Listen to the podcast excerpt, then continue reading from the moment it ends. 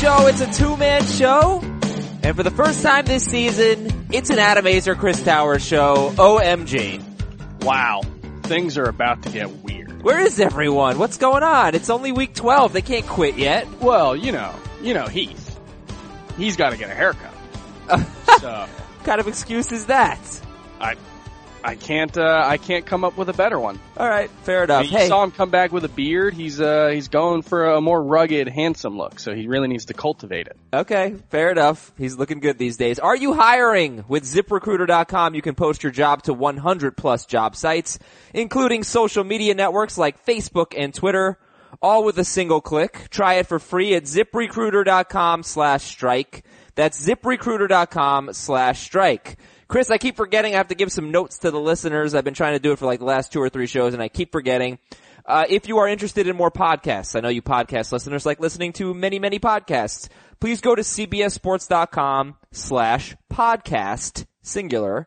You'll see our fantasy football show, Fantasy Football Today. It's great. If you don't listen to it, you need to. We have a great wrestling podcast called In This Corner with Brian Campbell. We have a really good golf podcast, actually. Uh, I, even I enjoy listening to it and I don't know anything about golf and don't really like golf. Um, it's called The First Cut with Kyle Porter. So go to cbssports.com slash podcast. Check out all of our shows.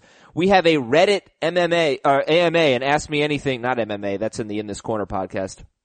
Uh, Reddit AMA tomorrow at 2 p.m. We're going to try to do those every Wednesday at 2 p.m. Eastern. Just go to Reddit slash R slash fantasy baseball, reddit.com slash R slash fantasy baseball. You can ask us anything. Our Reddit AMA tomorrow at 2 p.m. Eastern. And I know you all have been challenging me a lot on the draft app, and I do apologize. I have not been responding because my phone's a little messed up right now, and hardly any of my apps work. So that is not the draft app's fault. That is my fault. And, uh, I will try to get that fixed soon and challenge you and hopefully beat you all. All right. That was, uh, that was a good little segment of announcements. What's up, Chris? What is up? Catch your breath. I, I can take some time. I can, it was big Monday in, uh, Major League Baseball.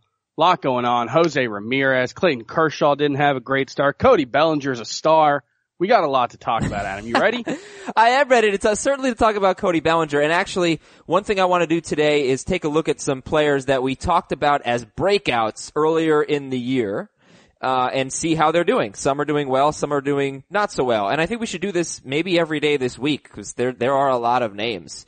Um, like we haven't talked about Marcell Ozuna in like two months. So yeah, so he'll be on a different show. But for now, let's talk about the Bellinger of the ball. Cody Bellinger, get it? And He's, uh, yeah. he's real good. And it's interesting comparing him to the breakout star of this season, Aaron Judge. Both strike out a lot, both hit for a huge amount of power. Judge has been better this season, but I think it's closer than most people think. Ju- uh, At least yes. in terms of skill set. Well, okay, I'll tell you that since Bellinger was called up, which was April 25th, I didn't, I ran out of time this morning. I didn't see how he's doing in Roto. I'm assuming he's very close to this, but maybe a little bit worse, maybe a little bit better, um, because he strikes out a lot. But Bellinger is the number five outfielder in points leagues since being called up on April 25th. I'm almost positive Aaron Judge is number one. Uh, in Roto, it's, I think Judge is one and, and Bellinger maybe four instead of five, but yeah, he's the fastest player in baseball history to 21 home runs.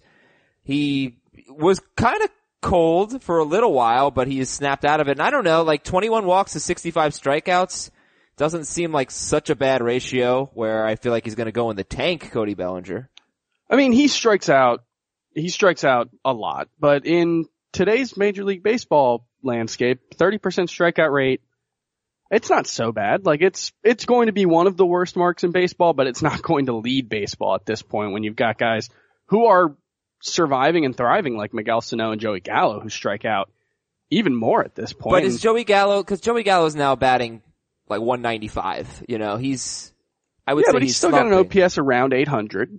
He's still a, he's not quite as useful for fantasy, but he's still a useful player in Major League Baseball. But he strikes out a lot more than Bellinger, right? Yeah, that's what I'm saying is Yeah, that yeah. Bellinger at this point, like he stands out in strikeouts, but he's not going to be the worst in baseball. And he is an extreme fly ball hitter, is 49%, but he's not falling into the Trevor Story pitch, uh, pitfall of, you know, hitting a bunch of infield fly balls and sapping his power and his batting average. So, you know, there's a lot to like about what Cody Bellinger's doing right now. Is this the best that we're going to see from Cody Bellinger? And do you think, because I have Cody Bellinger in a roto league, I'm leading in home runs. And like, I don't want to not lead in home runs. I don't want to give away Cody Bellinger Yeah. for nothing and, and lose my home run lead, but I kind of want to trade him for a starting pitcher. And now might be the best time. What do you think? Is, is he Yeah, I gonna, mean- is he going to have a huge year and keep it up all year? He's not going to have a thousand OPS for the rest of the year, just like Aaron Judge isn't going to have an 1100 OPS for the rest of the year. You're probably looking at realistically a, a high 800s, low 900s type of OPS for, for Cody Bellinger, which is still really good. It's just, he won't keep up quite this power pace. I don't think that's an unfair thing to say. So Cody Bellinger is a top blank outfielder rest of season. I just moved him up to number 18, right behind Marcell Ozuna and Andrew McCutchen.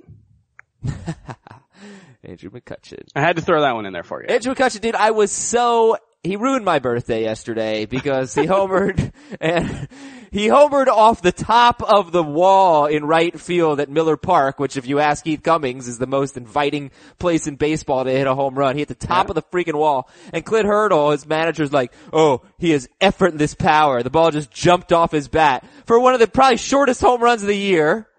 Uh, nah, look, Andrew McCutchen's in the notes. He's been great, making me look stupid. And I like Andrew McCutchen, but he has, by default, become my least favorite player because it's me He's against got him. like an 1100 OPS since getting those two days off. I know, it's all, it's either that or because he's batting sixth or both. Uh, yeah, last night's home run would have been out in only 13 of the 30 Major League Baseball stadiums. Okay, and it hit the top of the wall and bounced over. Any other big time standouts from yesterday that you want to talk about? All right, so I'm not sure if the answer to this question is yes, but it needs to be asked. Are we sure Max Scherzer isn't at least as good as Clayton Kershaw? Yes. Max Scherzer didn't yes. pitch last night, but Clayton Kershaw did, and he Yes. wasn't great. No, Clayton Kershaw might have his worst year in like five years and still lead baseball in ERA. Yeah, right now, no. Right now he's, uh, what, he has a 261 ERA. All the way up to 261. But, but, four home runs. Career high four home runs for Kershaw. Two of them to Jose Reyes. two of them Jose Reyes, one of them to a lefty Jay Bruce, and, uh, yeah, he's, I guess It's struggling. less, look, it's, it's, it's him. less any amount of concern about Clayton Kershaw Right. and more, has Max Scherzer, has Clayton Kershaw come back to the pack enough and has Max Scherzer separated himself enough? You know, it looked like Chris Sale might have separated himself a little bit early, but he's hit a bit of a rough patch. Has Max Scherzer gotten to Clayton Kershaw's level? Well, I guess I'd say no, just because Kershaw entered yesterday with a two, Yeah, Oh. two, two, three. 223, yeah, 223 ERA, and that's high for him. Because Yeah. the last three years he's been 181, 199, and 180. Um, so I'm gonna say no, because I don't think Kershaw, I don't think Scherzer's ever been below like 265, right? Yeah, it's actually it's weird. Clayton Kershaw's kind of picked up some of Max Scherzer's uh, home run issues. He's given up ten in his last four starts. Yeah, and a lot of those were two starts. He gave up seven in, in two starts in his last five, but I, I guess let's just get it out there now. We're not worried about Kershaw. Right. Not at all. All no. right. Um, hey, real quick, let's do a round of hey, real quick, which probably will be real quick since there's only one of you on today. Who are you more excited about right now? The number three outfielder over the last 28 days or the number 10 outfielder over the last 28 days? Matt Adams or Andrew McCutchen? Well, it's obviously the guy who's ranked lower over the last month. McCutchen. McCutchen. Well, it, it's mostly just track record there. Matt Adams, what four years ago looked like he might be a breakout star, and then he's just kind of. Just kind of been a guy over the last few years. He's been really good since getting the Braves, but I think you have to default to Andrew McCutchen's track record here. Yes, I agree. But but Matt Adams, uh, it is you know it's been since he went to the Braves. So either you move down to sixth in the order like Andrew McCutchen, or you change teams like Matt Adams and you go to the Braves. I'm just going to look up the splits right now and see how he's doing at the park where you can trust the ball is going to hit the sun. He is batting 296 with six home runs. Um, in SunTrust Park in 20 games with a 634 slugging percentage. He's been ridiculous. Uh, so look, I mean, I just we just have to take ma- maybe Matt Adams a little bit more seriously. Like, what do you think here? He is owned in 63% of leagues. I guess it's getting fairly serious with Adams. Yeah, it's it's so hard. The fact that he's outfield eligible helps, um, because like we talked about with all these first basemen this year, he's about as owned as Logan Morrison at this point, and Logan Morrison's been doing it for longer.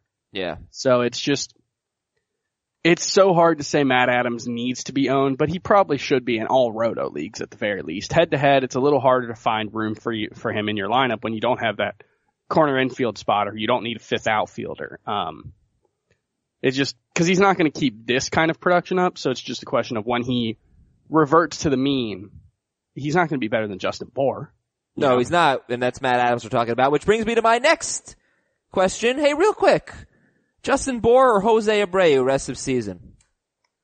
I still have Abreu uh, pretty comfortably ahead of Justin. Ooh. Um, mostly just because it Scott in, in particular might have a different answer. I know he's been more bought into Justin Bour, but for me, it's just Justin Bour's been just pretty okay for like three or four years in the majors now, and then all of a sudden, two months are supposed to change our fundamental view of this guy. I just I have trouble making that kind of adjustment. I moved him up to 15 at first base, but I still have Jose Abreu in the top 10. All right, so so this is what's kind of interesting about fantasy sports and fantasy baseball.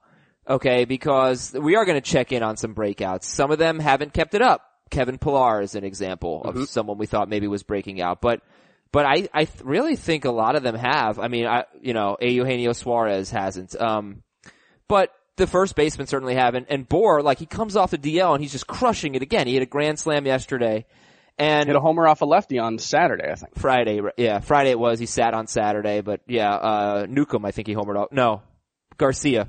Anyway, on Friday. But, uh, like Abreu, if he hits 290, if he has like an 830 OPS, you know, he's basically doing the same thing he's done the past two seasons. The way first basemen are hitting right now, like 290, 28-ish home runs or something, uh, that's not necessarily top 12 production. It's good, Yeah, it's consistent. There's a lot of first basemen who are hitting way better than that right now that we don't necessarily expect to keep that. But up. that's Like, that's kind of what I was getting to. Like, Yeah. do we not expect them to keep it on? Okay, maybe Justin Bour is not going to be this good, but is he going to be better than an 830 OPS rest of season? I think that's pretty realistic. And I think like he doesn't have that long of a track record of being mediocre. You know, it's he's got a, he's pretty short career so far. yeah. So maybe this is a legit breakout. I don't know how. I don't know what to. like, You tell me. How do you decide what's legit and what's not? I'm I'm going to default first to the most recent production, like the longer term track record recently. So, you know, last three years. And I guess I look at Justin Bour and he had an 824 OPS last year. He had an 800 OPS in 2015. So it's not like he's been that far off of Jose Abreu, but he was doing that as a platoon guy. Right. Right. And so the big question is, can he hit lefties? And this year he certainly can. He's hitting 378 against them with five of his eight, six of his 18 home runs. This is this against is like. Corey Dickerson.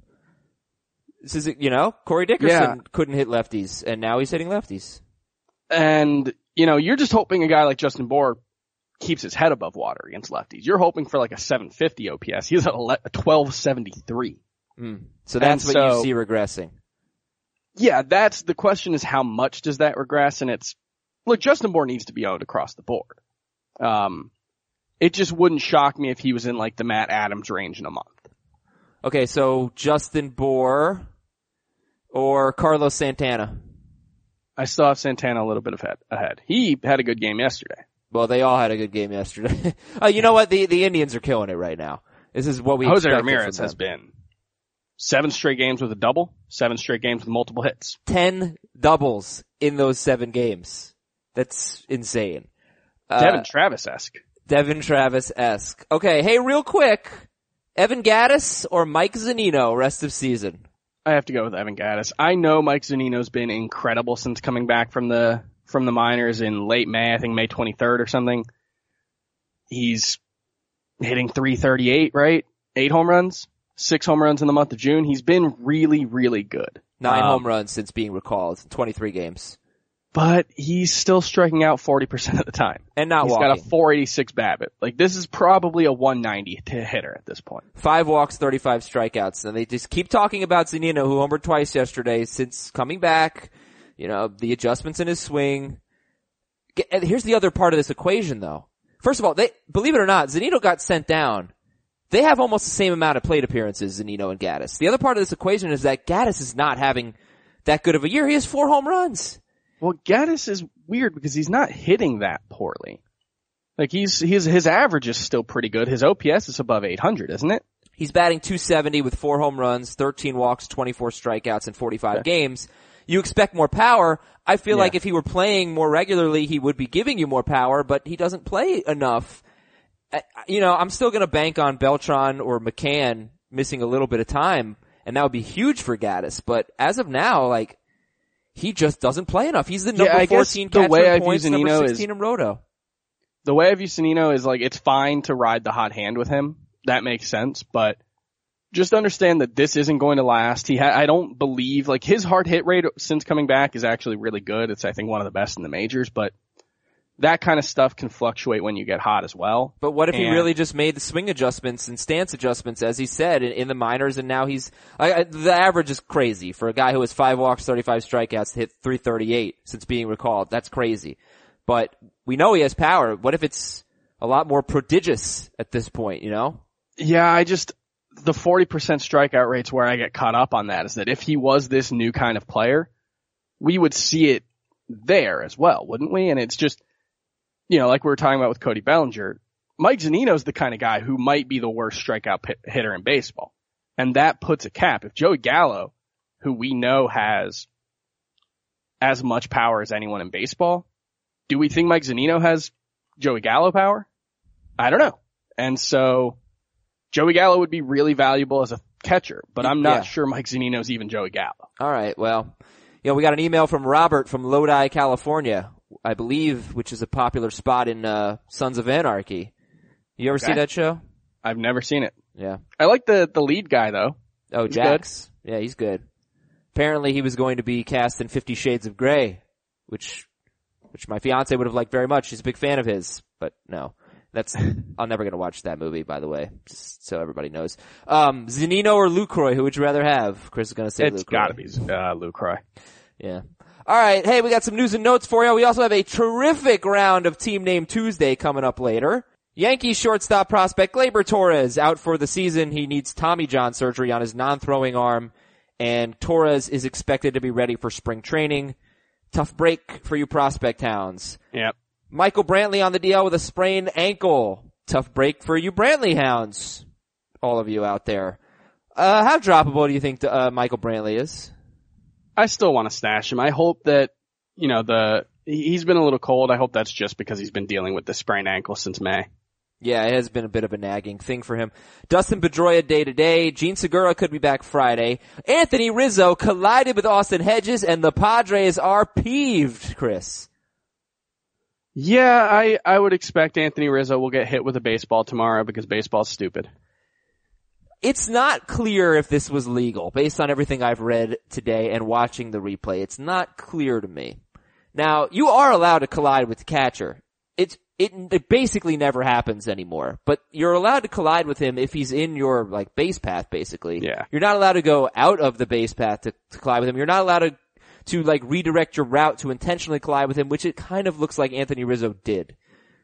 Yeah, the catcher's not supposed to set up in the base pass. Like that's supposed to be, uh, base runners or interference. But he didn't set up in the base path. He got the ball and then he moved into the base paths, which is fine. And then if you do that, you are allowed to get clobbered. But if you watch what Rizzo did, he veered off to his left and then boom, hit Hedges, who's a little shaken up day to day, it seems. I don't know. It seemed like unnecessary contact, but I, I don't know that you're not allowed to do it. I, I don't, I'd like to give a steaming hot take on this. It's like a, but I can't. It's like a spirit of the rule, letter of the law kind of thing. Yeah. You know? If it, if you're allowed to do it, then I think it's fine. I mean, I wish people would plow the catcher more because you're allowed to do it. It's like ever since they put in the new rules, people have been like, oh, you can't touch the catcher. That's just not true. Yeah. Oh. Well, well anyway. Um, who, where are we here? Oh yeah, Zach Cozart. Zach Cozart is on the DL with a right quad strain. JJ Hardy's on the DL with a broken wrist. Josh Reddick is off the DL and Derek Fisher sent, you homer, Chris, and you get Yeah. sent back to AAA. Derek Fisher. I was, uh, I was pretty worried about this because I was pretty strong in my Derek Fisher's not going to stay up in the majors take and, uh, he was hitting really well. I was really worried he was going to make me look dumb. So thanks to the Angels or the Astros. The Astros. Did he get, for all you basketball fans out there, did Derek Fisher getting it bad against Matt Barnes? I didn't see anything and I assume it would have been at least a minor story given the Derek Fisher, Matt Barnes, uh, stuff. hmm Yeah. Derek Fisher is dating, or is he engaged to or married to Matt Barnes' ex? They're a thing. Yeah, I'm not sure what the specifics of it are. Check him on I try to not, uh, I try to avoid the gossipy side of sports as much as possible. And they were teammates, folks. yes.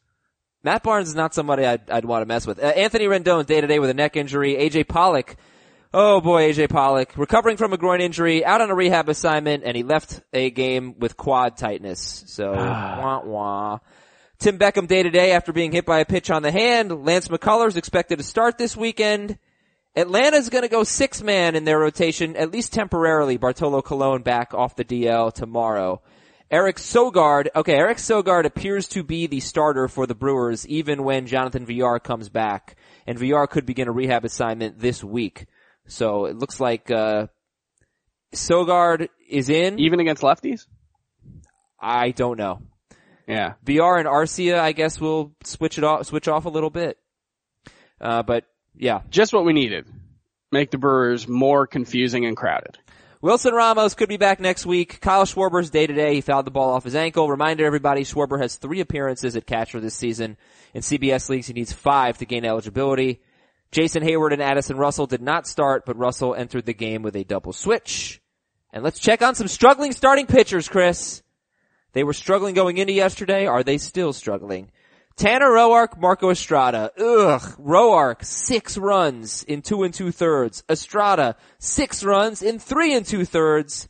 And that's a 1267 ERA in his last four starts for Estrada. Are Roark or Estrada, are either of them droppable? I guess Roark is just because you don't expect him to have a ton of upside. Anyway, like he can be a pretty good run prevention pitcher like he was last season or in 2014, but he's not going to strike out a lot of guys. His whip is going to be just okay. He's not like, he's not necessarily someone you'll miss if he turns it around. And the weird thing for him is that it's not clear what's gone wrong so far this season. Like he's still getting a decent number of ground balls. He's still strikeout rate right where it was last season. It's not a hundred percent clear if this is just bad luck. He's not inducing as much soft contact as he was last year, so that could be the answer. Well, Tanner Roark is 40th right now in Chris's non-updated rankings. So let's take a look at who's behind Tanner Roark and tell me if you're moving any of these guys ahead of him. Jimmy Nelson, Yeah. Yeah, after last night I'll do that. Joe Ross, Nah. I Anibal, probably need to move Joe er, Ross too. Aaron Sanchez, Right there. Ervin Santana. I'm going to take Ervin Santana over Roark. For right now, yeah. I'm not sure the, they're kind of both this, you're, you're kind of hoping for the same thing from them. Just induce en- enough weak contact to make up for, uh, mediocre peripherals. Look who's in your top 50, Jordan Montgomery.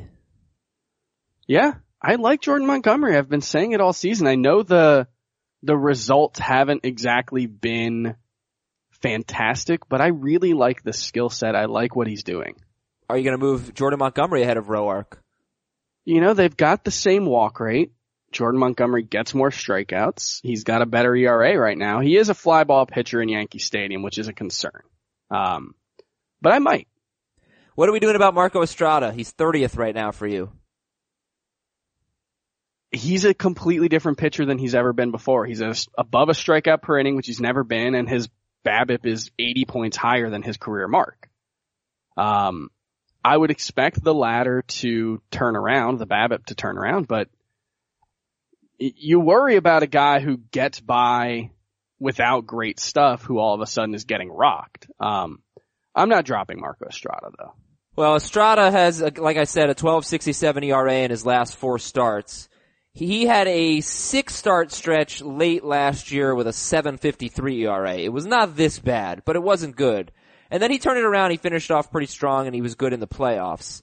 So I'm hopeful that Estrada can turn it around, but like I say, every time he pitches poorly now, you know, he doesn't throw hard. He's a changeup specialist, Yeah. and when he's not on, he's throwing he's throwing meatballs over the plate, and they get And, crushed. and a lot of his success comes from pitching differently than everyone else. He's, you know, the high fastball guy. He pitches, you know, he doesn't move side to side in the zone. He moves up and down. I guess maybe it's, it's a situation where maybe batters are just catching up to a different look.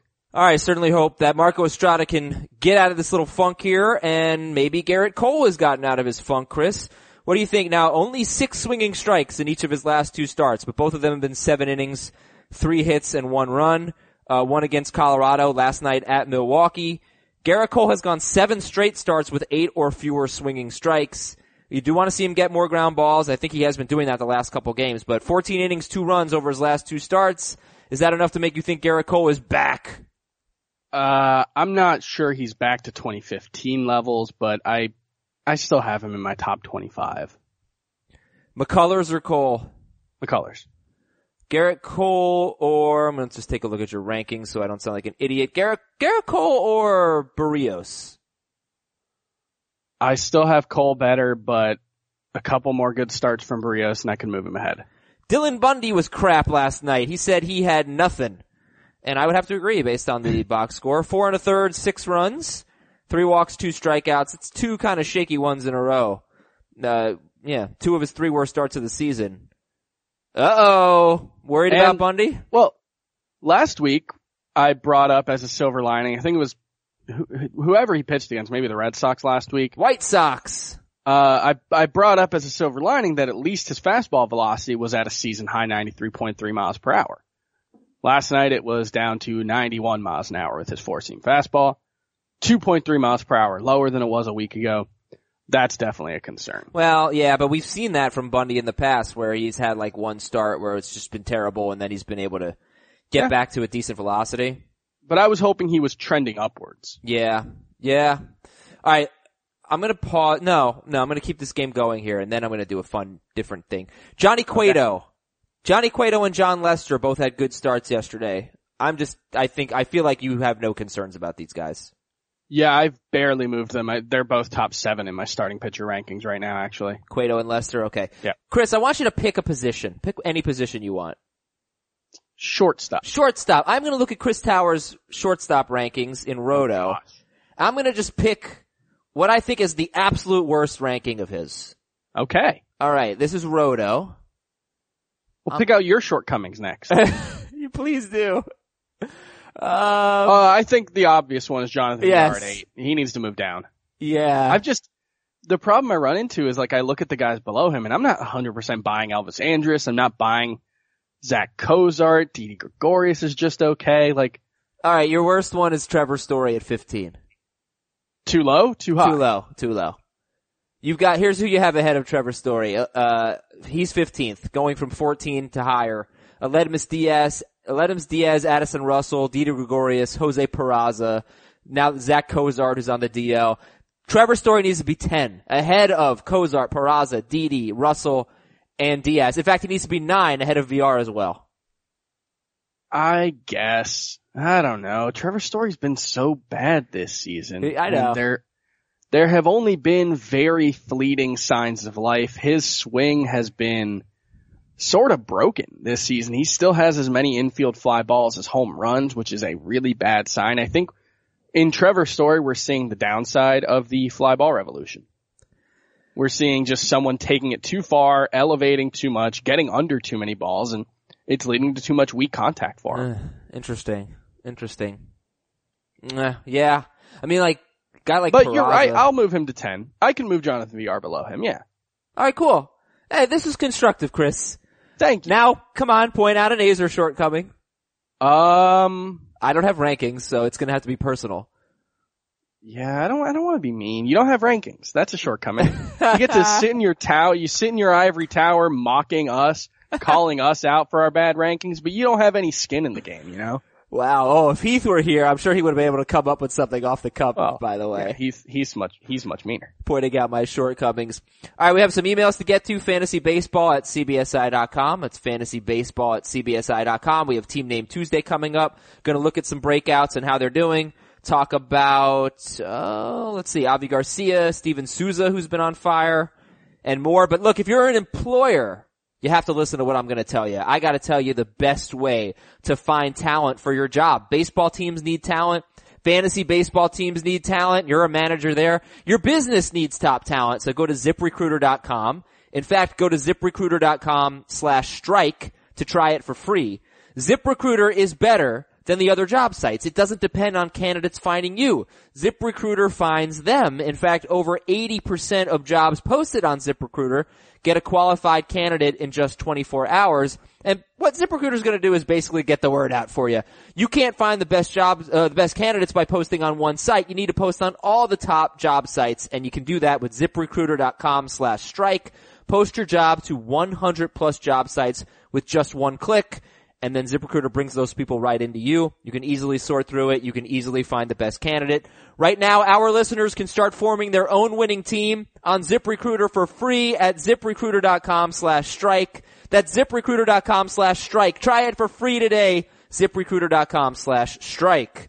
Email of the day number one is from Blake in Santa Barbara. And he says, Dear Leo, Morty, and Frank. That's Seinfeld, right? That is Seinfeld. Do you think any of these Jags will be more than just Jags at some point this year? Let's refresh people's memory on what a Jag is. It stands for just the guy, which means, you know, replaceable. Will these Jags be more than Jags at some point this year? Ian Happ, Whit Merrifield, Pat Neshek, Jed Gyorko, Logan Forsythe.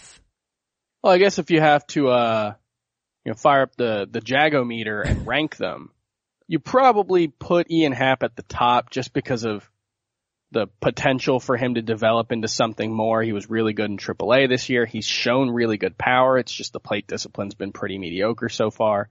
Um, I'm also not sure.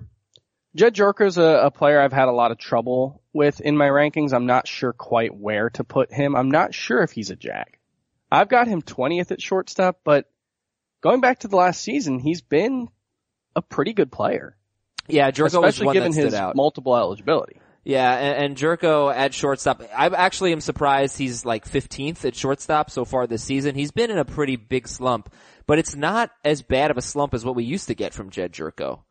So maybe he yeah, he hasn't been any good in June, but I think the big thing is that despite having nine home runs and a an OPS north of 800, he only has 26 runs and 28 RBI. I think that's probably the explanation. You think, well, he's playing pretty much every day. That should improve, but he only had 58 RBI, 59 RBI, and 58 runs last year. So you know, he's kind of an all or nothing guy, I guess. What about Whit Merrifield? I'm having a, a really tough time buying in, and yeah, I, I think he's probably just a just a jag. What about Logan Forsythe? One of my big disappointments. Luckily I didn't have him on any teams, but I thought he was going to have a good year. He's been terrible. Forsythe. I think he's just kind of the definition of a jag at uh at second base and third base. He's just even when he's good, he's just kind of okay. Pat Neshek. We'll, we'll see, but If he gets the closer's role, that's it. That he can be, but you know, he's probably still a jag at closer. he's the kind of guy that's going to get traded. That Yeah. would be a great candidate to get traded out of that Phillies bullpen and probably into a setup role. Uh, email of the day number two is from Ryan in St. Louis. Buy or sell, Justin Turner is the NL batting champ. And buy or sell, I am a combined 17 and 3 versus Scam and Creeth in the podcast for the People League. Uh, sell the last one. I don't know how that could be possible. That's Our gotta be true. that's, I haven't even Our- checked, but that's gotta be true. Our teams are too good. I don't see how anybody could, uh, If you combine our wins and only take one of our losses, then yes, our teams are too good. But otherwise, no. Uh, I'm sure that this guy is set, that Ryan is 17 and 3 against us. Justin Turner, NL batting champ. Justin Turner's batting 399 right now in 48 games with four home runs. He has homered in two straight games. Th- Justin Turner has got to be one of the most confusing players. He's different every year. Yeah, he he was another one of the fly ball revolution guys, uh, an early adopter over the last couple of seasons, and his fly ball rate has actually stayed where it was last year. He's at 39.3%, 37.1% hard contact rate. You add all of that up and you would expect him to hit for pretty decent power. And he's got a 6.8 home run to fly ball ratio, but he's got a 445 BABIP to make up for it. So he's just kind of, he's had a little bit of bad luck, a little bit of good luck. You put it all together. I think Justin Turner is still a very good hitter and it's just, he's been a weird, different sort of very good hitter than I would have expected this season. Is he going to win the NL batting title? I will sell that. Okay, well he is hitting 399. So is he going to hit 20 home runs? Justin Turner has four right now. Yeah, he'll definitely get to 20. Okay.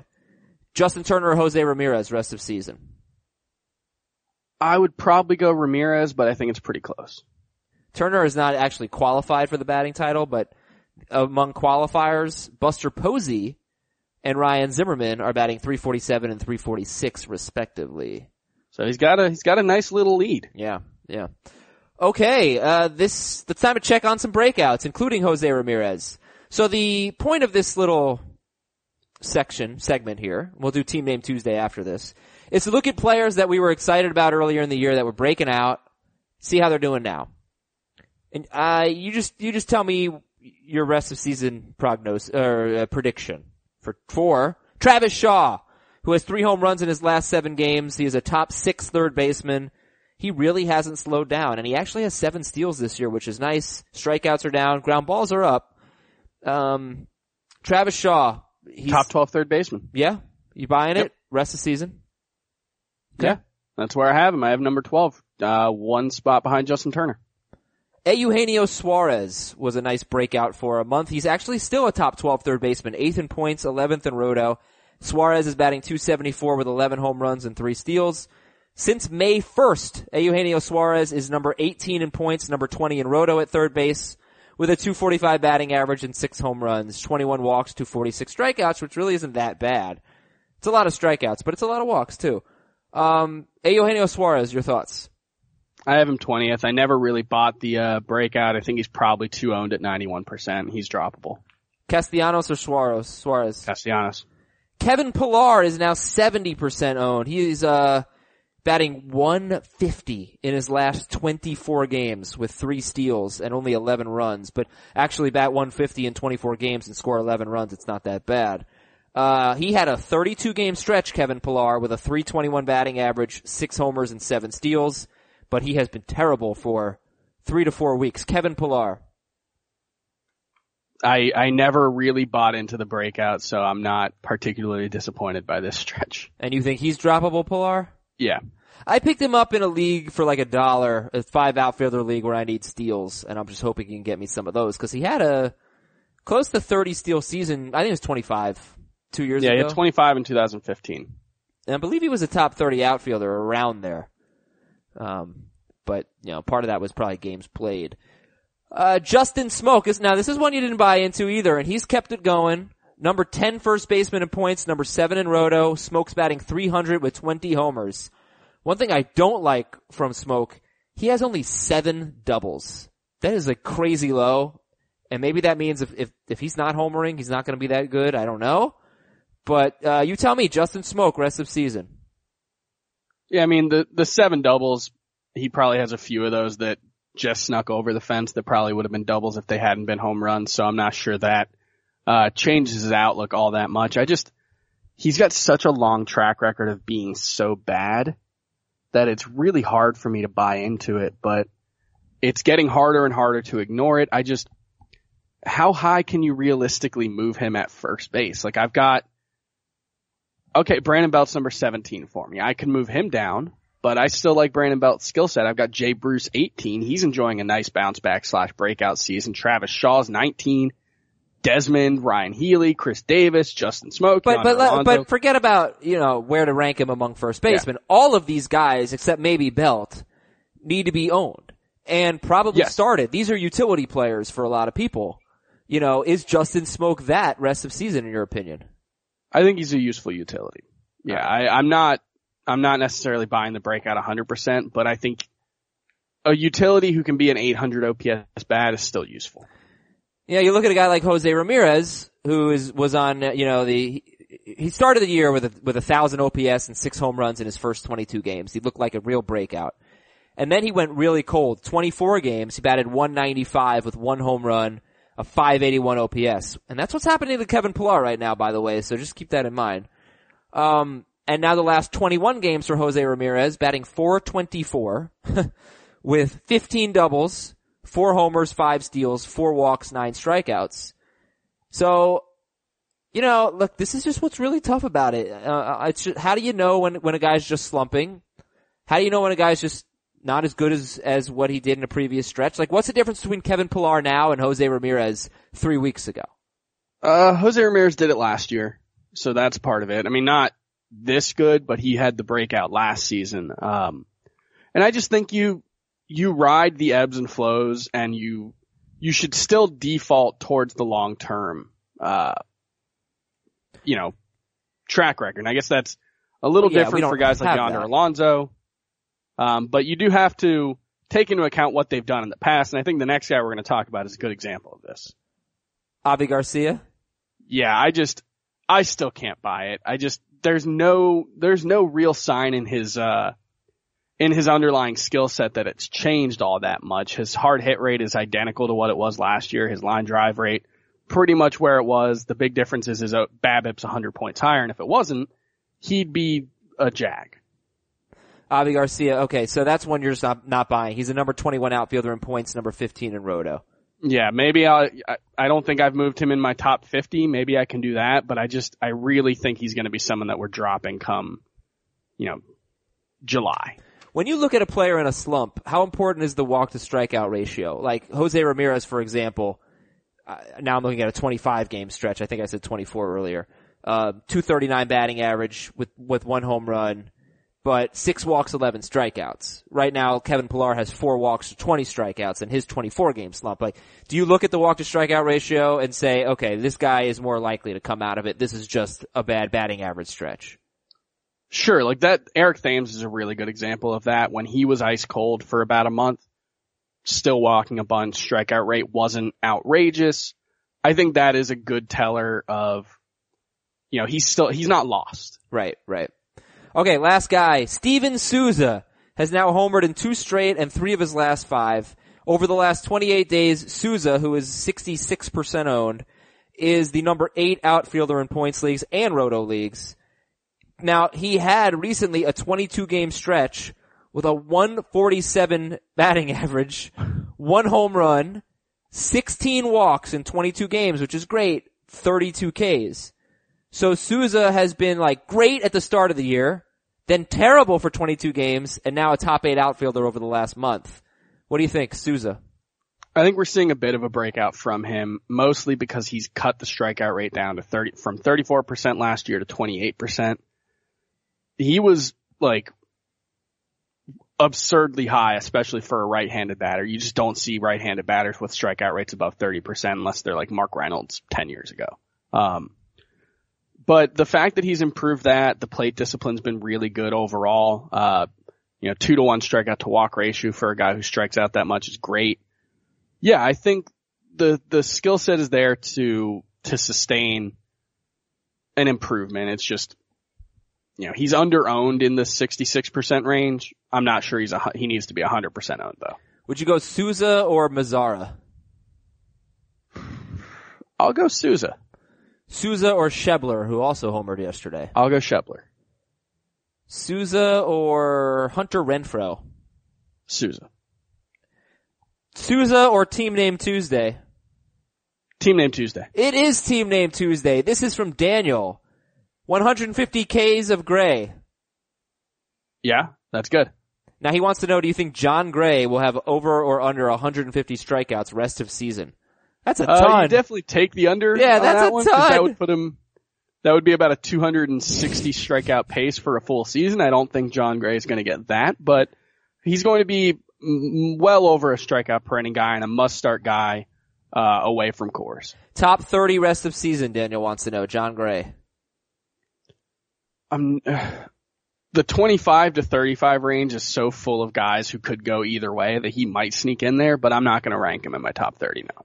Alright, it's Jon Gray. Let's go to our next Team Name Tuesday. It is from Jason in Atlanta. The last of the Mahicans. New kids. Uh.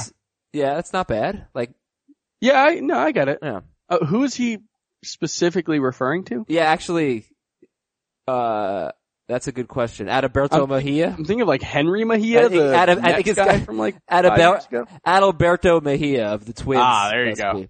Uh, new kids on tie block. That's good. That is very good. And Ryu always lying. I don't get that one. I guess it's why you always lying. Is that a thing? I don't know. We haven't talked music at all, Chris.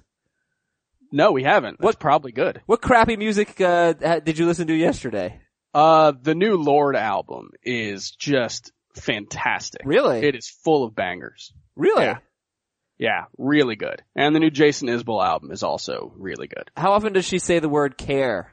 Cause she always goes, care. She's got a weird voice, yeah. She's got some, some weird, uh, some weird ticks, I would say. But there, that album's got some, some absolute bangers for sure. Alright, that's kind of a Lorde drinking game. I don't know if it exists on this Bangers album, but the word care, she just seems to love it. I'll keep an eye out for it. Also, Jason, who suggested New Kids on Tie Block, which is his best, wants us to talk about Evan Longoria. He's been off to a tough start. I thought he would regress off last year to blah, blah, blah, blah, blah, blah. Um, what do you think about Evan Longoria?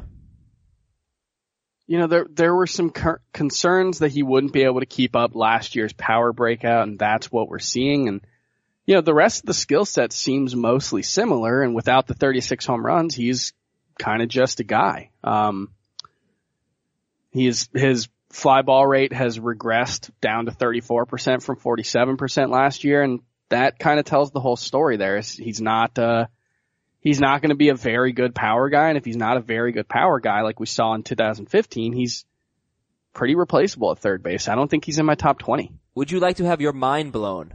Yes. Over the la- well, I don't know who I was looking this up for, but what you can do, it's kind of cool feature in our stats page in our leagues. You go to like Uh-huh. players and stats, you can do a custom report and select your date range. So I, for whatever reason, was looking at all third basemen, probably for Jose Ramirez, all third basemen since May 1st, and, uh, no, it was for Jed Jerk. Ah, who cares? Evan Longoria is 10th in points leagues. I don't know where he is in Roto. Huh. But uh, 16 walks, 27 strikeouts is pretty good. I mean, the numbers aren't really that good. 272 with six home runs. That's not a lot. So I yeah, don't really a month care and a about half. this. That's pretty. That's pretty mediocre. I, I feel like there might just be a bunch of guys slumping. 12 doubles is good. So he's been better in points than Roto. Yeah. He's been better than Kris Bryant, who's batting 239 in that stretch. I'll I'll still take Kris Bryant. you know, just by a hair. But uh yeah, I'll take Kris Bryant. All right, this is uh let's see. Who who wrote this? I don't know. Somebody from San Dimas, California. Hey, Jimmy, Mike, and Tuco. That's a great show that Chris doesn't watch because he's busy listening to Lorde albums. That's uh, Better Call Saul. Seinfeld team names for you. I was in the pools. Yeah, That's excellent. Not that there's many things wrong with that. that's good. Can't stand in ya. That's good. So no soup for you. Very good. Odor the schmoopy. All right. Yeah, this is really good. Uh, the question is, how is Didi not ranked higher than Eduardo Nunez at shortstop? Uh, I guess in Roto, you're looking for the stolen bases from Eduardo Nunez, Didi Gregorius. He's a, he's a power hitter in a, in an era where everybody hits for power. I'm not sure I buy this, the, the batting average increase this year. And this is from, oh, also he says, love the podcast, Raisins Crush Craisins, and Chris loves Matt Moore. Terrific. From Jaime, Wit Men Can't Slump. That's good. That's great. And there's something about Merrifield. Very good. Whit I'm glad we got two Whit names. Merrifield Right? names in here on a day Heath's not in the office. Yeah, this is great. Double dongs yesterday, other than Cody Bellinger, was Jose Reyes and uh, Mike Zunino. We talked about them, but Reyes is homer three times in his last four games. Do you care? Do not go gently into that quiet night, Jose Reyes. rage, rage against the dying of the light. Two man rotation. Clayton Kershaw was bad. Corey Kluber was great. Complete game shutout, three hits, no walks, 11 strikeouts. Woo! His slider has been like Bugs Bunny style. Uh, since coming off the DL. He looks great. Since coming off the DL in four starts, Kluber's 3 and 0, 161 ERA, four walks, 39 strikeouts in 28 innings. Fringy starting pitchers. Brad Peacock is 83% owned. Almost got you a quality start. He's getting closer and closer to getting you six innings. But it's encouraging. I mean, four and two thirds, or five and two thirds, four hits, one run, two walks, eight strikeouts at Oakland. Uh, Jason Hammel was very good again. He's got five quality starts in his last six and seven earned runs and 27 and a third with one walk, 19 strikeouts in his last four against some good opponents. So Peacock, Hammel, Wheeler, rank those three. Wheeler, two dreadful starts in a row. Peacock, Hammel, Wheeler. Um, I would go Peacock, Wheeler, Hammel, but I do want to see if maybe Wheeler's just like running out of gas a little after not pitching at all last season. Maybe they need to pull back on him just a bit, maybe skip a start. How do you feel about Hammel right now at 42% owned? I'm not particularly excited. I was maybe a little too dismissive yesterday when we were going over, uh, the potential for him, but I just, I think he's okay, but he's, uh, he's still a fly ball pitcher who doesn't get a lot of strikeouts, so it's hard to get too excited about him. He's going well right now. The Royals are helping him out, but the, the X FIP for the season is still 5.30. One thing that also that maybe I, I screwed up on yesterday talking about Hammel's two matchups, Boston and Toronto. Maybe we're giving too much credit to Boston, especially when they don't have Pedroia in the lineup. Like, their top of the order is still really good, but Betts is having a down year right now. Bogaerts hit two homers on Sunday, so, but, you know, he's, he's been, he's been very good. Let's, okay, he's been great. Um, but Hanley's, I think the big thing with the Red Sox is they don't have a lot of pop. No, they don't. Right. They're, they're not a good home run team, and the bottom of their order stinks. So yeah, I think they're in the bottom like six or seven in team ISO. They are also in the bottom two in strikeout rate though, and that's that's what makes it hard for me to target them, even if they don't have a ton of guys who can punish you. This is still a pretty good offense, and it's a pretty good offense that just doesn't strike out very much. That's true. It's still shocking that the Astros have the lowest strikeout rate as a team in baseball. They do? Yeah. Wow. It's Crazy. stunning. Yeah, they're terrific. Uh, how about any of these guys? You interested? Scott Feldman, R.A. Dickey, Sam Gaviglio, who probably will be out of the rotation by the weekend, possibly, possibly, and Daniel Gossett. Scott Feldman, R.A. Dickey, Sam Gaviglio, Daniel Gossett. No. Uh, Dickey, the random number generator, came up good last night, but I, I think Scott Feldman's the most owned of this group, and he probably should be. And even that, he might be over owned at 32%. Dickey's 10% owned. If you're in a deep league, he has been saying that he's close. He's, he's close. He knew it. His cur- his knuckleball was getting better, and his last two starts have been awesome. Oh no, actually, two of his last three starts have been awesome. One of them was uh was five innings, eight runs at Washington. So and I that was it. the I'm, one good team he faced Yeah. in that group. I'm not. Uh, I'm not even going to try to recommend R.A. Dickey to anybody. That would be mean. mean thing to do. Uh, let's look at today's matchups, Chris, and we'll try to read some emails to finish the show. Come, like, dude, come on. If the Yankees don't win tonight, give me a break. It's what, six in a row? Six in a row. Parker Bridwell going up against Michael Pineda, who's been great at home. Angels on the road in the East Coast. Like, if they don't win tonight, I won't be on the show tomorrow. I'm done. If they don't win tonight, you're gonna start panicking. I mean, I already accepted the fact they're not going to win the division. That's fine. But six in a row to the Angels and the A's, they got to win tonight. And no, we're not starting Bridwell, we are starting Pineda.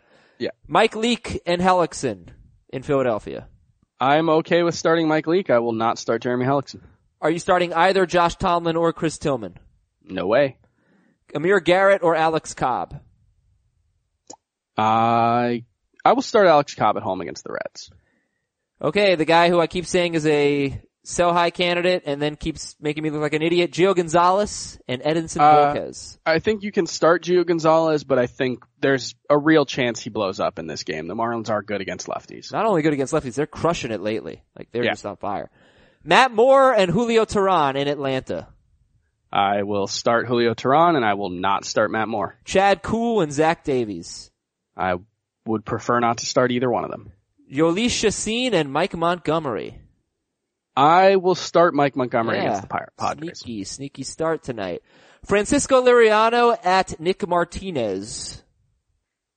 Uh, Francisco Liriano's o- j- almost as much of a random number number generator as R.A. Dickey, but I'll start him against Texas. No, I can't. I'm going to disagree. I the Rangers. I am starting him in multiple leagues, so. Well, he's a two-star pitcher, but if you were in a daily league, I don't think I'd start him at the Rangers. Rangers are are back. You know, their lineup's full. They're hitting well. yeah. We'll see. This is a test for him for sure. Derek Holland at Ervin Santana. I think this is a rare situation where I'm not totally opposed to starting Derek Holland and Ervin Santana is obviously a must start at this point. Chris Sale at Matt Strahm. Matt Strahm, his first start wasn't bad. He's an interesting player, but I'm not ready to start him against Boston. All right. I think we'll start Chris Sale. I- It doesn't it feel like the Red Sox haven't really had that good of a year. They're 39 and 31. They're Yeah. insane. When they finally get going, like they're insane. Yeah, they're, I mean, they've gotten basically nothing from two of their three best starting pitchers. Yeah. And they're 39 and 31. Zack Greinke at German Marquez. Zack Greinke in Colorado. I still think you have to start him. Uh, I don't think I have to start him. You don't, do you have someone better? Possibly. I mean, I would start, okay, alright, here we go. Gutsy call the day. I'm starting Mike Montgomery against the Padres over All Zach someone track it. Oh, I'll track it alright. You're not on the show tomorrow. Who know, who the hell knows who's even gonna be in the office tomorrow? It's been, it's been an inconsistent couple of weeks for you, Adam. Yeah, um, We're Francis, not here for you. Francis Martes and Sonny Gray. I'll start both of them. Uh, Gsellman and McCarthy. I will not start Gsellman. I will start Brandon McCarthy. Google Chrome is not responding to my request to scroll down, so I can't see who the Tigers and Mariners are starting today. Jordan Zimmermann versus Ariel Miranda. Ooh, come on Zimmermann. I am starting him because I do think it's a two start week for him. So Yes. come on Zimmy. I don't feel nearly as good about that as you do. I feel good about him accumulating enough fantasy points in a sta- in a daily in a head-to-head points league, sure. I'm not starting him. No, is it, either of them. I'm not starting. Okay, let's see. Uh, do we have, dude? My computer is a just train wreck right now. so I am sorry. I am trying to go through. Do you have too many tabs open? Close some tabs. I don't have that many tabs open. I have. I every time I see Heath's computer, I get like a panic attack because that dude keeps like 47 tabs open and it's just like, it makes me clammy and nervous. I hate it. well, I just lost my browser, so I don't think we're going to be able to read Uh, emails today. I'm sorry about that. Uh, thank you all for listening to the Wow. Adam and Chris show. Towers Hour. the, the Aizer Hour featuring Chris Towers. Oh, stop. All right, uh, we're, we'll be back tomorrow to uh, grade some trades, talk about Tuesday's action, and rock and roll. See ya.